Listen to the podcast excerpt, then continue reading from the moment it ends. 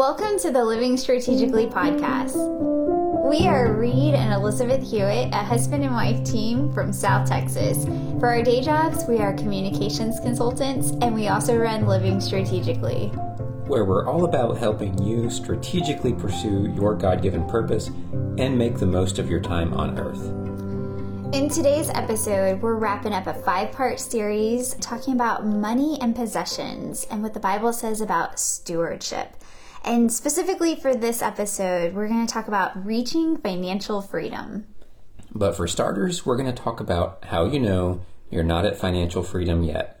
Uh, some of the biggest signs of where you are financially come from emotional warning signs that you can just feel in your spirit.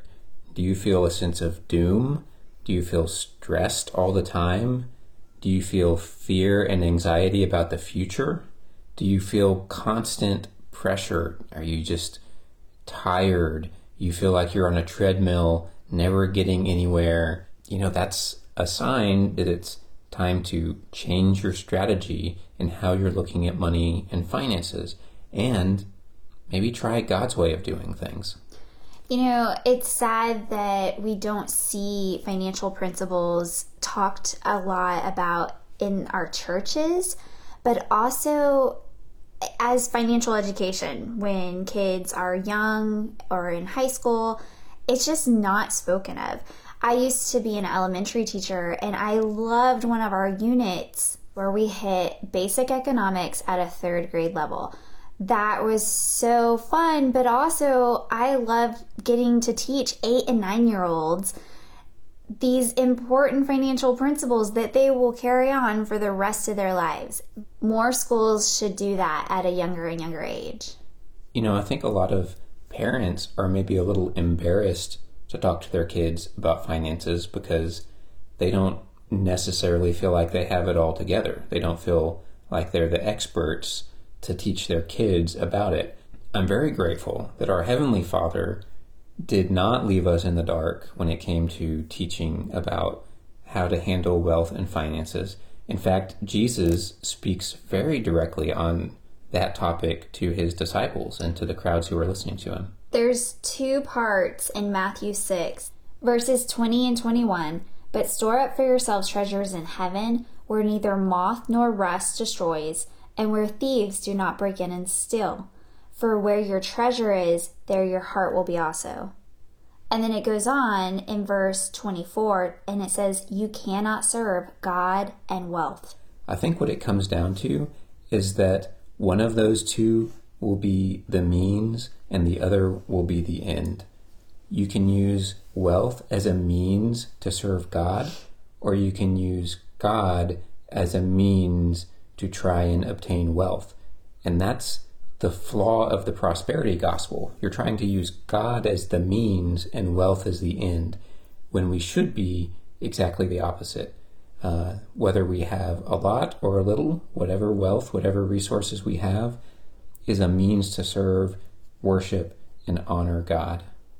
And you know, I think a lot of couples have a false sense of security and a false sense of comfort and they put that into what they own and their job and maybe the government that big brother will take care of me. But really as christians we need to be putting our security and trust in the lord. Christian financial advisor ron blue shares financial freedom comes from having an open hand with our money and trusting god to direct us in how to use it and as Christians, God should be our why. Everything we do should be giving glory to Him, should be pleasing to Him, and should be fueled by the wisdom that we find in the Bible. So let's talk about some practical steps on how you apply biblical wisdom. The best that we found is Dave Ramsey's Baby Steps. We took Financial Peace University when we were early married, and he just is so motivational, but he throws in the scripture with it. Eh, but he has an awesome, awesome plan. So we're going to read to you the seven baby steps. Um, you should still go to Financial Peace University, though. but but this is a preview of, of uh, what it covers overall. So step one, he says save up a thousand dollars and that's your starter emergency fund. Step two is pay off all debt except your home mortgage using what he calls the debt snowball. And you're going to do this with gazelle intensity. There's a Bible verse he pulls that from, from Proverbs. Talking about the gazelle escaping from the hand of the hunter. That's the kind of intensity. If you've ever seen a wild animal running for its life, that's the kind of intensity that you need to get out of debt.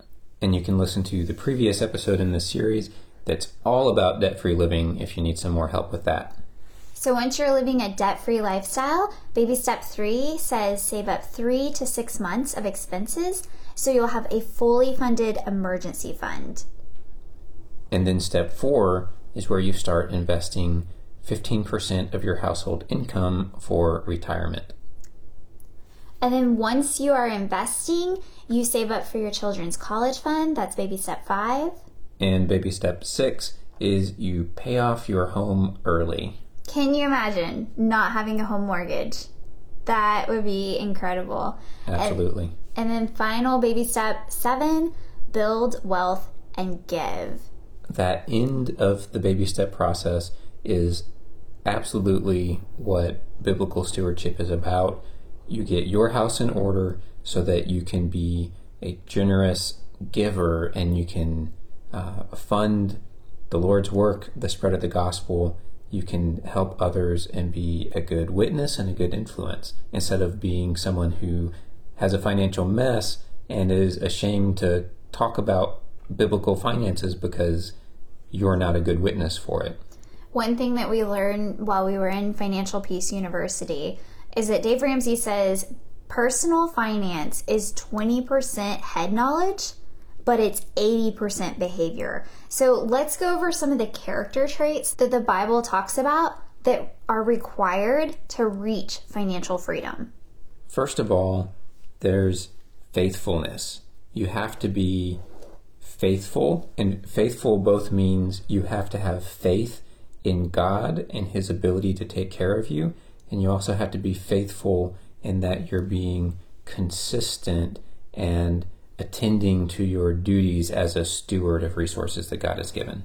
It says in Proverbs 21, verse 5 The plans of the diligent lead surely to advantage, but everyone who is hasty comes surely to poverty. So you want to be a diligent, faithful steward.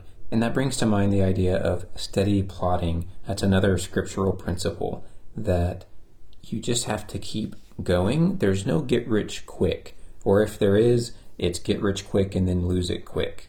Wealth that lasts and prosperity that lasts is built on steady, faithful, consistent work over time. Another character trait is self discipline, having that self control, being able to say no. We live in a society that's very materialistic and we have a lot of excess in our homes, but having the self discipline to say, I'm going to focus on what truly matters in life, and that is not stuff. And that leads to the next thing, which is the ability to practice delayed gratification. There's this concept of compounding interest that we're familiar with in financial markets, but it really applies to every area of life. And basically, what it means is that if you work now, you enjoy later if you enjoy now, then you work a whole lot harder later to pay for it. When you can delay gratification, you flip the curve to your advantage and you succeed in the long run. The Bible also talks about contentment. And here at Living Strategically, we define contentment as the attitude of gratefully accepting what God gives while gracefully releasing what He withholds.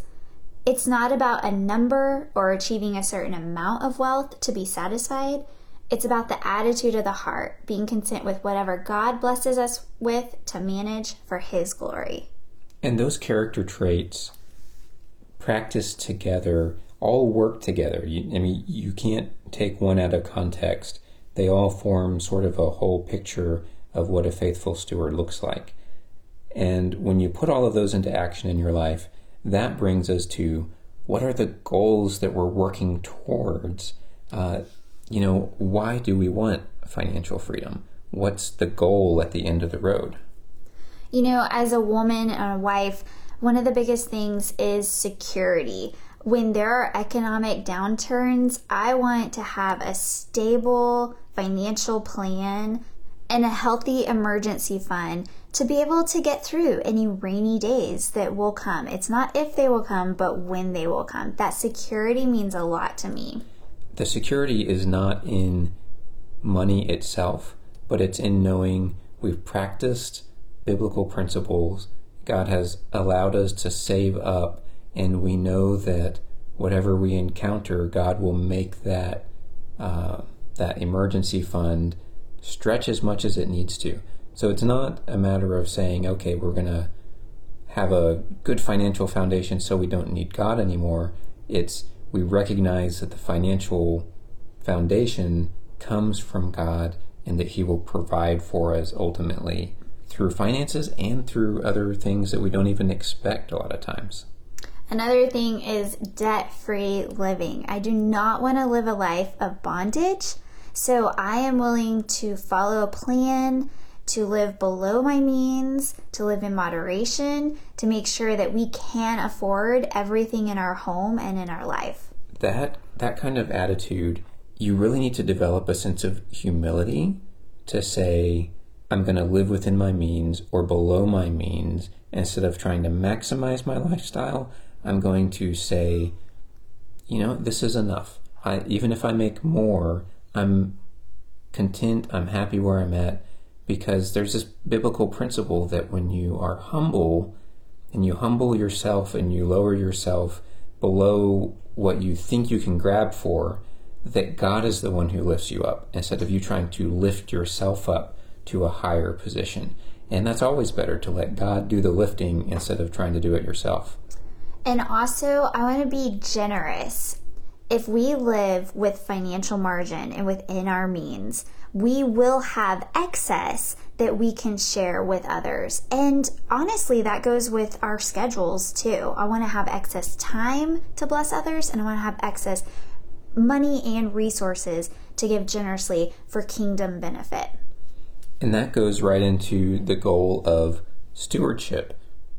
We've talked a lot about stewardship and how it applies to our perspective about our resources, that they really belong to God. But the truth of stewardship is there's work to be done in the kingdom of God. There are people to be reached with the gospel. There are uh, those in need that we can lend a hand to. There are widows and orphans that need a defender. And that's the work we do as stewards, as servants of God. And that's connected with being generous, and that's connected with managing our own affairs in, a, in such a way that we have margin to give rather than um, spending all that we have and then we end up being a burden or we end up being debtors to someone else. So, the ultimate goal is living the abundant life. We want to honor the Lord with our wealth. We want to be thriving in our finances, not just surviving. And it takes connecting our faith with our finances, putting into action biblical wisdom. You know, the Bible tells us when you walk by the Spirit, you will not gratify the desires of the flesh. And what that comes down to is the world has a system, they have a way of doing things, they have a set of priorities, and all of them look tempting from the outside, but they end up being destructive on the far side of it. God's ways look harder at the beginning, but they end up being better, fuller, more abundant when you get to the other side of it. And that's where we want to be. So, how can you know when you have reached financial freedom? Well, Ron Blue defines stewardship as using God given resources for the accomplishment of God given goals. If you are relying on Him and being directed by Him, and you're living your life to serve Him, then you are on your way to financial freedom. We are placed on this earth to give God glory. It's all about Him. He gave His one and only Son for our sins, and we owe Him everything in return. We should honor the Lord in all areas of our lives. And when it comes to money and possessions, a wise steward gives God ownership of it all. And we hope that in these past five episodes, we've been able to encourage you in that endeavor and share some scripture and some wisdom from some of the best Christian financial advisors and other resources that have helped you on your journey to financial freedom. Down below in the show notes, we're going to link three resources that we really recommend. Financial Peace University, if you need to get out of debt and just have a financial makeover, and two books Debt Free Living by Larry Burkett and Master Your Money by Ron Blue. Check out those resources below, and we hope they really transform your finances. And if you want to get in touch with us, you can always visit us online at livingstrategically.com or send an email to podcast at livingstrategically.com. All right, y'all, until next time. Keep living strategically.